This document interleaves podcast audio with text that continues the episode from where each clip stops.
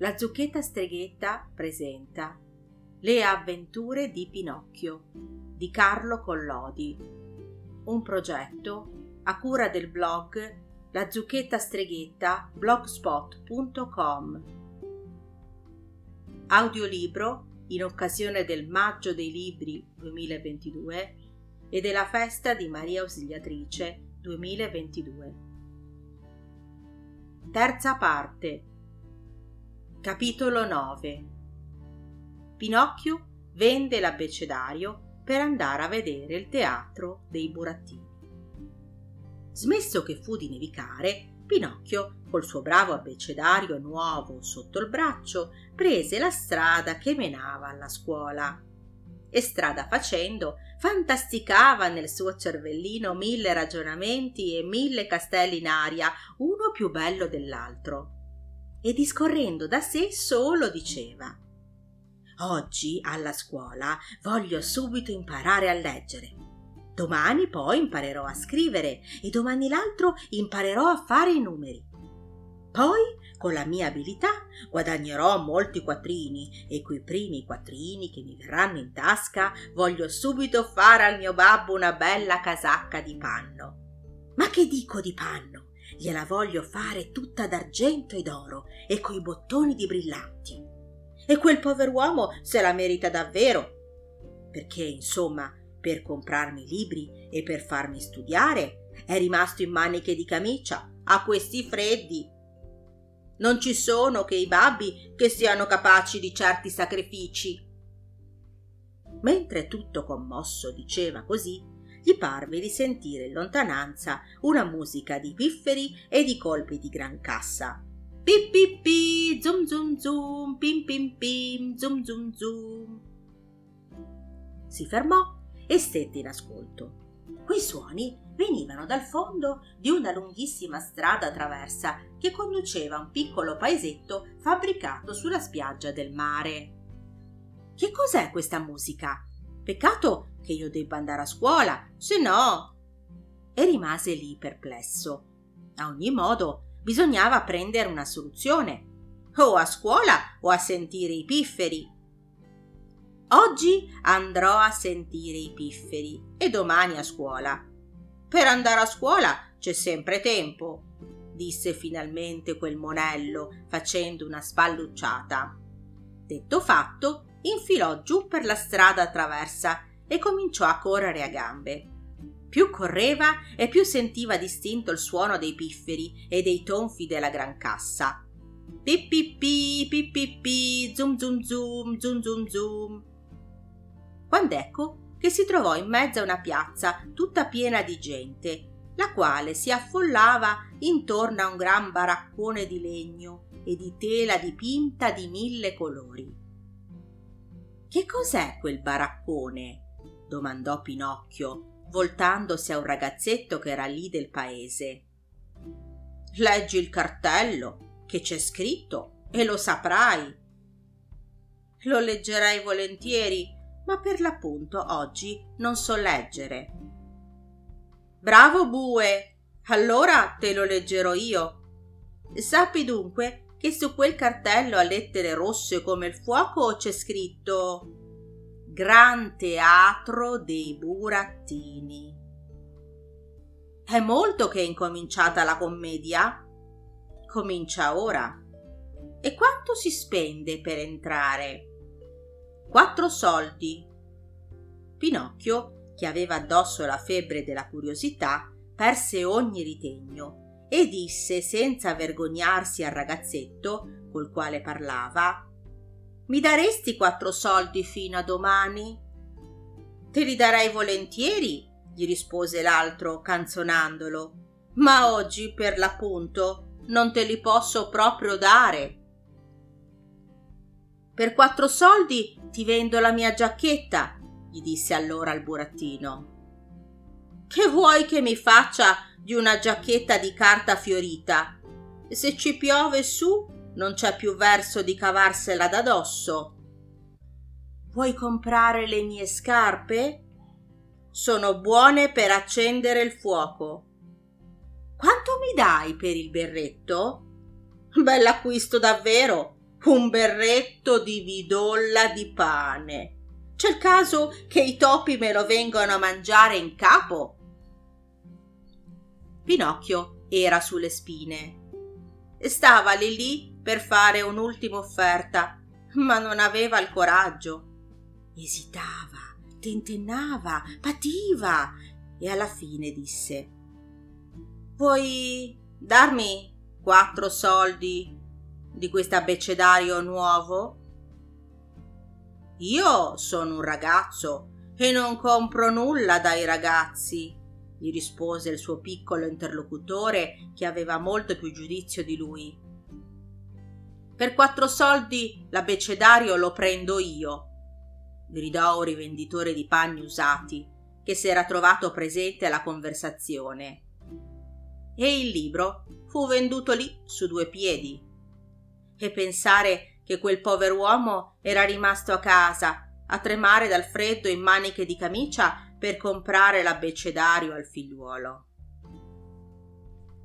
Capitolo 10 I burattini riconoscono il loro fratello Pinocchio e gli fanno una grandissima festa.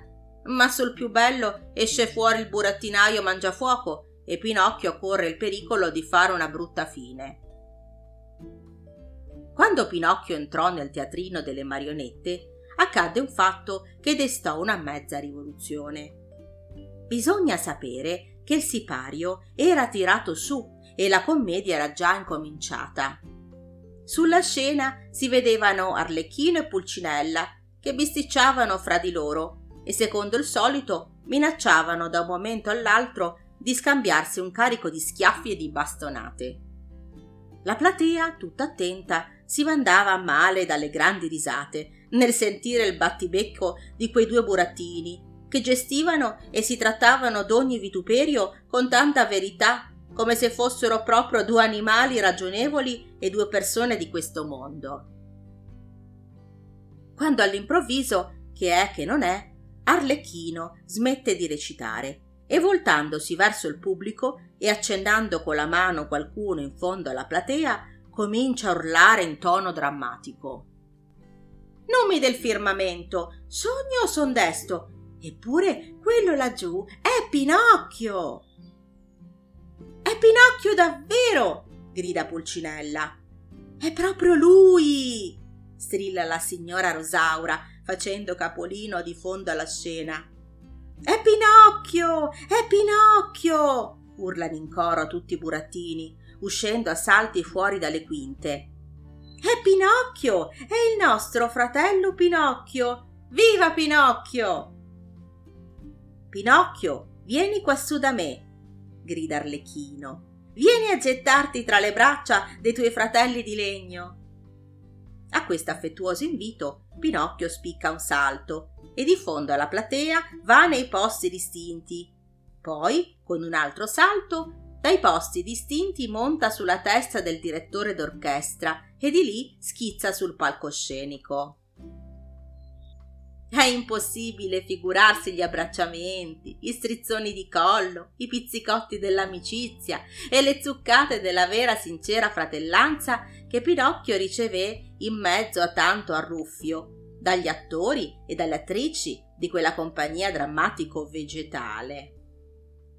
Questo spettacolo era commovente, non c'è che dire, ma il pubblico della platea, vedendo che la commedia non andava più avanti, si impazientì e prese a gridare Vogliamo la commedia! Vogliamo la commedia! Tutto fiato buttato via. Perché i burattini, invece di continuare la recita, raddoppiarono il chiasso e le grida e postosi Pinocchio sulle spalle lo portarono in trionfo davanti ai lumi della ribalta. Allora uscì fuori il burattinaio, un omone così brutto che metteva paura soltanto a guardarlo. Aveva una barbaccia nera come uno scarabocchio d'inchiostro e tanto lunga che gli scendeva dal mento fino a terra. Basta dire che quando camminava se la pestava coi piedi la sua bocca era larga come un forno, I suoi occhi parevano due lanterne di vetro rosso col lume acceso di dietro e con le mani faceva schioccare una grossa frusta fatta di serpenti e di code di volpe attorcigliate insieme. All'apparizione inaspettata del burattinaio nessuno fiatò più. Si sarebbe sentito volare una mosca. Quei poveri burattini, maschi e femmine, tremavano tutti come tante foglie. Perché sei venuto a mettere lo scompiglio nel mio teatro? domandò il burattinaio a Pinocchio con un vocione d'orco gravemente infreddato di testa. La creda, illustrissimo, che la colpa non è stata mia. Basta così, stasera faremo i nostri conti. Difatti, finita la recita della commedia, il burattinaio andò in cucina, dove egli si era preparato per cena un bel montone che girava lentamente infilato nello spiedo. E perché gli mancava la legna per finirlo di cuocere e di rosolare, chiamò Arlecchino e Pulcinella e disse loro Portatemi di qua quel burattino che troverete attaccato al chiodo. Mi pare un burattino fatto di un legname molto asciutto e sono sicuro che a buttarlo sul fuoco mi darà una bellissima fiammata all'arrosto. Arlecchino e Pulcinella da principio esitarono, ma impauriti da un'occhiataccia del loro padrone obbedirono. E dopo poco tornarono in cucina, portando sulle braccia il povero Pinocchio, il quale, divincolatosi come un'anguilla fuori dall'acqua, strillava disperatamente. Babbo mio, salvatemi! Non voglio morire! Non voglio morire! Capitolo 11 Mangia fuoco starnutisce e perdona Pinocchio, il quale poi difende dalla morte il suo amico Arlecchino. Il burattinaio Mangiafuoco, questo era il suo nome, pareva un uomo spaventoso, non dico di no, specie con quella sua barbaccia nera, che a uso grembiale gli copriva tutto il petto e tutte le gambe. Ma nel fondo poi non era un cattiv'uomo. Prova ne sia che quando vide portarsi davanti quel povero Pinocchio che si dibatteva per ogni verso, urlando Non voglio morire, non voglio morire, principiò subito a commuoversi e a impietosirsi. E dopo aver resistito un bel pezzo, alla fine non ne poté più e lasciò andare un sonorosissimo starnuto. A quello starnuto Arlecchino che fino allora era stato afflitto e ripiegato come un salice piangente, si fece tutto allegro in viso e chinatosi verso Pinocchio gli bisbigliò sottovoce. Buone nuove, fratello! Il burattinaio ha starnutito e questo è segno che s'è mossa compassione per te e ormai sei salvo. Perché bisogna sapere che mentre tutti gli uomini, quando si sentono impietositi per qualcuno, o piangono o perlomeno fanno finta di rasciugarsi gli occhi, Mangiafuoco invece, ogni volta che si inteneriva davvero, aveva il vizio di starnutire. Era un modo come un altro per dare a conoscere la sensibilità del suo cuore. Dopo aver starnutito, il burattinaio, seguitando a fare il burbero, gridò a Pinocchio Finiscila di piangere. I tuoi lamenti mi hanno messo un'uggiolina qui in fondo allo stomaco. Sento uno spasimo che quasi quasi. E. e ci! fece altri due starnuti. E. e, e ci! Salute! disse Pinocchio. Grazie. E il tuo babbo e la tua mamma sono sempre vivi? gli domandò Mangiafuoco. Il babbo sì, la mamma non l'ho mai conosciuta. Chi lo sa che dispiacere sarebbe per il tuo vecchio padre se ora ti facessi gettare tra quei carboni ardenti. Povero vecchio, io compatisco. E, e, e, e ci, fece altri tre starnuti. Salute, disse Pinocchio. Grazie. Del resto bisogna compatire anche me perché come vedi non ho più legna per finire di cuocere quel montone arrosto. E tu, dico la verità, in questo caso mi avresti fatto un gran comodo. Ma ormai mi sono impietosito e ci vuole pazienza. Invece di te metterò a bruciare sotto lo spiedo qualche burattino della mia compagnia. Olà, gendarmi! A quel comando comparvero subito due gendarmi di legno, lunghi lunghi, secchi secchi, col cappello a lucerna in testa e con la sciabola sfoderata in mano. Allora il burattinaio disse loro con voce rantolosa Pigliatemi lì quell'arlecchino, legatelo bene e poi gettatelo a bruciare sul fuoco. Io voglio che il mio montone sia arrostito bene. Figuratevi il povero arlecchino. Fu tanto il suo spavento che le gambe gli si ripiegarono e cadde bocconi per terra. Pinocchio, alla vista di quello spettacolo straziante, andò bagnandogli di lacrime tutti i peli della lunghissima barba e gettandosi ai piedi del burattinaio e piangendo dirottamente, cominciò a dire con voce supplichevole Pietà, signor Mangiafuoco. Qui non ci sono signori, replicò duramente il burattinaio. Pietà, signor cavaliere. Qui non ci sono cavalieri. Pietà, signor commendatore. Qui non ci sono commendatori. Pietà, eccellenza. A sentirsi chiamare eccellenza, il burattinaio fece subito il bocchino tondo e diventando tutto a un tratto più umano, più trattabile, disse a Pinocchio Ebbene, che cosa vuoi da me? Vi domando grazia per il povero Arlecchino. Qui non c'è grazia che tenga. Se ho risparmiato te, bisogna che faccia mettere sul fuoco lui perché io voglio che il mio montone sia arrostito bene.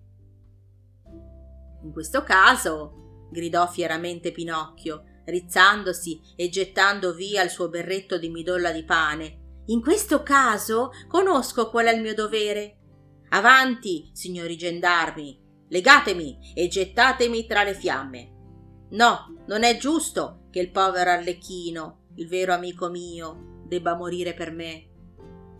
Queste parole, pronunziate con voce alta e con accento eroico, fecero piangere tutti i burattini che erano presenti a quella scena. Gli stessi gendarmi, sebbene fossero di legno, piangevano come due agnellini da latte. Mangiafuoco sul principio rimase duro e immobile come un pezzo di ghiaccio, ma poi, adagio adagio, cominciò anche lui a commuoversi e a starnutire e fatti quattro o cinque starnuti, aprì affettuosamente le braccia e disse a Pinocchio Tu sei un bravo ragazzo. Vieni qua da me e dammi un bacio. Pinocchio corse subito e arrampicandosi come uno scoiattolo su per la barba del burattinaio, andò a posargli un bellissimo bacio sulla punta del naso. Dunque la grazia è fatta? domandò il povero Arlecchino con un fil di voce che si sentiva appena. La grazia è fatta, rispose Mangiafuoco. Poi soggiunse, sospirando e tentennando il capo. Pazienza, per questa sera mi rassegnerò a mangiare il montone mezzo crudo, ma un'altra volta guai a chi toccherà. Alla notizia della grazia ottenuta, i burattini corsero tutti sul palcoscenico e accesi i lumi e lampadari come in serata di gala cominciarono a saltare e a ballare. Era l'alba e ballavano sempre. Capitolo 12 Il burattinaio Mangiafuoco regala cinque monete d'oro a Pinocchio perché le porti al suo babbo Geppetto e Pinocchio invece si lascia abbindolare dalla volpe e dal gatto e se ne va via con loro. Il giorno dopo Mangiafuoco chiamò in disparte Pinocchio e gli domandò Come si chiama tuo padre? Geppetto. E che lavoro fa? Il povero. Guadagna molto? Guadagna tanto quanto ci vuole per non avere mai un centesimo in tasca. Si figuri che per comprarmi l'abbecedario della scuola dovette vendere l'unica casacca che aveva addosso, una casacca che fra toppe e rammendi era tutta una piaga. Povero diavolo, mi fa quasi compassione. Ecco qui cinque monete d'oro. Vai subito a portargliele e salutalo tanto da parte mia. Pinocchio, come è facile immaginarselo, ringraziò mille volte il burattinaio. Abbracciò a uno a uno tutti i burattini della compagnia, anche i gendarmi, e fuori di sé dalla contentezza si mise in viaggio per tornarsene a casa sua. Ma non aveva fatto ancora mezzo chilometro che incontrò per la strada una volpe zoppa da un piede e un gatto cieco da tutti e due gli occhi, che se ne andavano là là aiutandosi fra loro da buoni compagni di sventura. La volpe, che era zoppa, camminava appoggiandosi al gatto e il gatto, che era cieco, si lasciava guidare dalla volpe.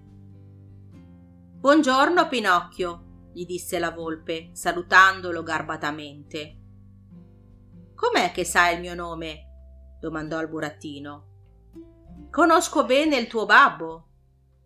Dove l'hai visto? L'ho visto ieri sera sulla porta di casa sua. E cosa faceva? Era in maniche di camicia e tremava dal freddo. Povero babbo, ma se Dio vuole da oggi in poi non tremerà più. E perché? Perché io sono diventato un gran signore. Un gran signore tu, disse la volpe e cominciò a ridere di un riso sguaiato e canzonatore. E il gatto rideva anche lui, ma per non darlo a vedere si pettinava i baffi con le zampe davanti. C'è poco da ridere, gridò Pinocchio impermalito. Mi dispiace davvero di farvi venire l'acquolina in bocca, ma queste qui, se ve ne intendete, sono cinque bellissime monete d'oro. E tirò fuori le monete avute in regalo da Mangiafuoco. Al simpatico suono di quelle monete, la volpe, per un moto involontario, allungò la gamba che pareva rattrappita e il gatto spalancò tutti e due gli occhi, che parevano due lanterne verdi. Ma poi li richiuse subito tant'è vero che Pinocchio non si accorse di nulla. E ora? gli domandò la volpe, cosa vuoi fare di queste monete? Prima di tutto, rispose il burattino, voglio comprare per il mio babbo una bella casacca nuova, tutta d'oro e d'argento e coi bottoni di brillanti. E poi voglio comprare un abbecedario per me. Per te. Davvero? perché voglio andare a scuola e mettermi a studiare. Guarda me, disse la volpe, per la passione sciocca di studiare ho perduto una gamba. E guarda me, disse il gatto, per la passione sciocca di studiare ho perduto la vista di tutti e due gli occhi. In quel momento un merlo bianco, che se ne stava appollaiato sulla siepe della strada, fece il solito verso e disse Pinocchio, non dar retta ai consigli dei cattivi compagni, se no te ne pentirai. Povero Merlo, non l'avesse mai detto. Il gatto, spiccando un gran salto, gli si avventò addosso e senza dargli nemmeno il tempo di dire oi, se lo mangiò in un boccone con le penne e tutto. Mangiato che l'ebbe e ripulitasi la bocca, chiuse gli occhi da capo e ricominciò a fare il cieco come prima. Povero Merlo, disse Pinocchio al gatto, perché l'hai trattato così male? L'ho fatto per dargli una lezione, così un'altra volta imparerà a non metter bocca nei discorsi degli altri. Erano giunti più che a mezza strada quando la volpe, fermatosi di punto in bianco, disse al burattino Vuoi raddoppiare le tue monete d'oro? Cioè? Vuoi tu di cinque miserabili zecchini farne cento, mille, duemila? Magari. E la maniera? La maniera è facilissima. Invece di tornartene a casa tua, dovresti venire con noi. E dove mi volete condurre? Nel paese dei Barbagianni. Pinocchio ci pensò un po' e poi disse risolutamente No, non ci voglio venire. Oramai sono vicino a casa e voglio andarmene a casa dove c'è il mio babbo che mi aspetta. Chi lo sa, povero vecchio, quanto ha sospirato ieri a non vedermi tornare. Eh, purtroppo io sono stato un figlio cattivo e il grillo parlante aveva ragione quando diceva i ragazzi disobbedienti non possono aver bene in questo mondo. Ed io l'ho provato a mie spese perché mi sono capitate di molte disgrazie e anche ieri sera in casa di Mangiafuoco ho corso pericoli. Brrr, mi viene il brivido soltanto a pensarci. Dunque, disse la volpe, vuoi proprio andare a casa tua? Allora vai pure, tanto peggio per te. Tanto peggio per te, ripeté il gatto. Pensaci bene, Pinocchio, perché tu dai un calcio alla fortuna. Alla fortuna, ripeté il gatto. I tuoi cinque zecchini dall'oggi al domani sarebbero diventati duemila. Duemila, ripeté il gatto. Ma com'è possibile che diventino tanti? domandò Pinocchio, restando a bocca aperta dallo stupore. Te lo spiego subito, disse la volpe. Bisogna sapere che nel paese dei Barbagianni c'è un campo benedetto, chiamato da tutti il campo dei miracoli. Tu fai in questo campo una piccola buca e ci metti dentro, per esempio, uno zecchino d'oro. Poi ricopri la buca con un po' di terra l'annaffi con due secchi d'acqua di fontana, ci metti sopra una presa di sale e la sera te ne vai tranquillamente a letto. Intanto durante la notte lo zecchino germoglia e fiorisce e la mattina dopo, di levata, ritornando nel campo, cosa trovi? Trovi un bell'albero carico di tanti zecchini d'oro quanti chicchi di grano può avere una bella spiga nel mese di giugno. Sicché dunque, disse Pinocchio sempre più sbalordito, se io sotterrassi in quel campo i miei cinque zecchini d'oro, la mattina dopo, quanti zecchini ci troverei? È un conto facilissimo, rispose la volpe, un conto che puoi farlo sulla punta delle dita Poni che ogni zecchino ti faccia un grappolo di 500 zecchini. Moltiplica il 500 per 5 e la mattina dopo ti trovi in tasca 2500 zecchini lampanti e sonanti. Oh, che bella cosa! gridò Pinocchio, ballando dall'allegria. Appena questi zecchini li avrò raccolti, ne prenderò per me duemila e gli altri cinquecento di più li darò in regalo a voi altri due. Un regalo a noi? Gridò la volpe, sdegnandosi e chiamandosi offesa. Dio te ne liberi. Te ne liberi? ripeté il gatto. Noi, riprese la volpe, non lavoriamo per il vile interesse. Noi lavoriamo unicamente per arricchire gli altri gli altri, ripeté il gatto.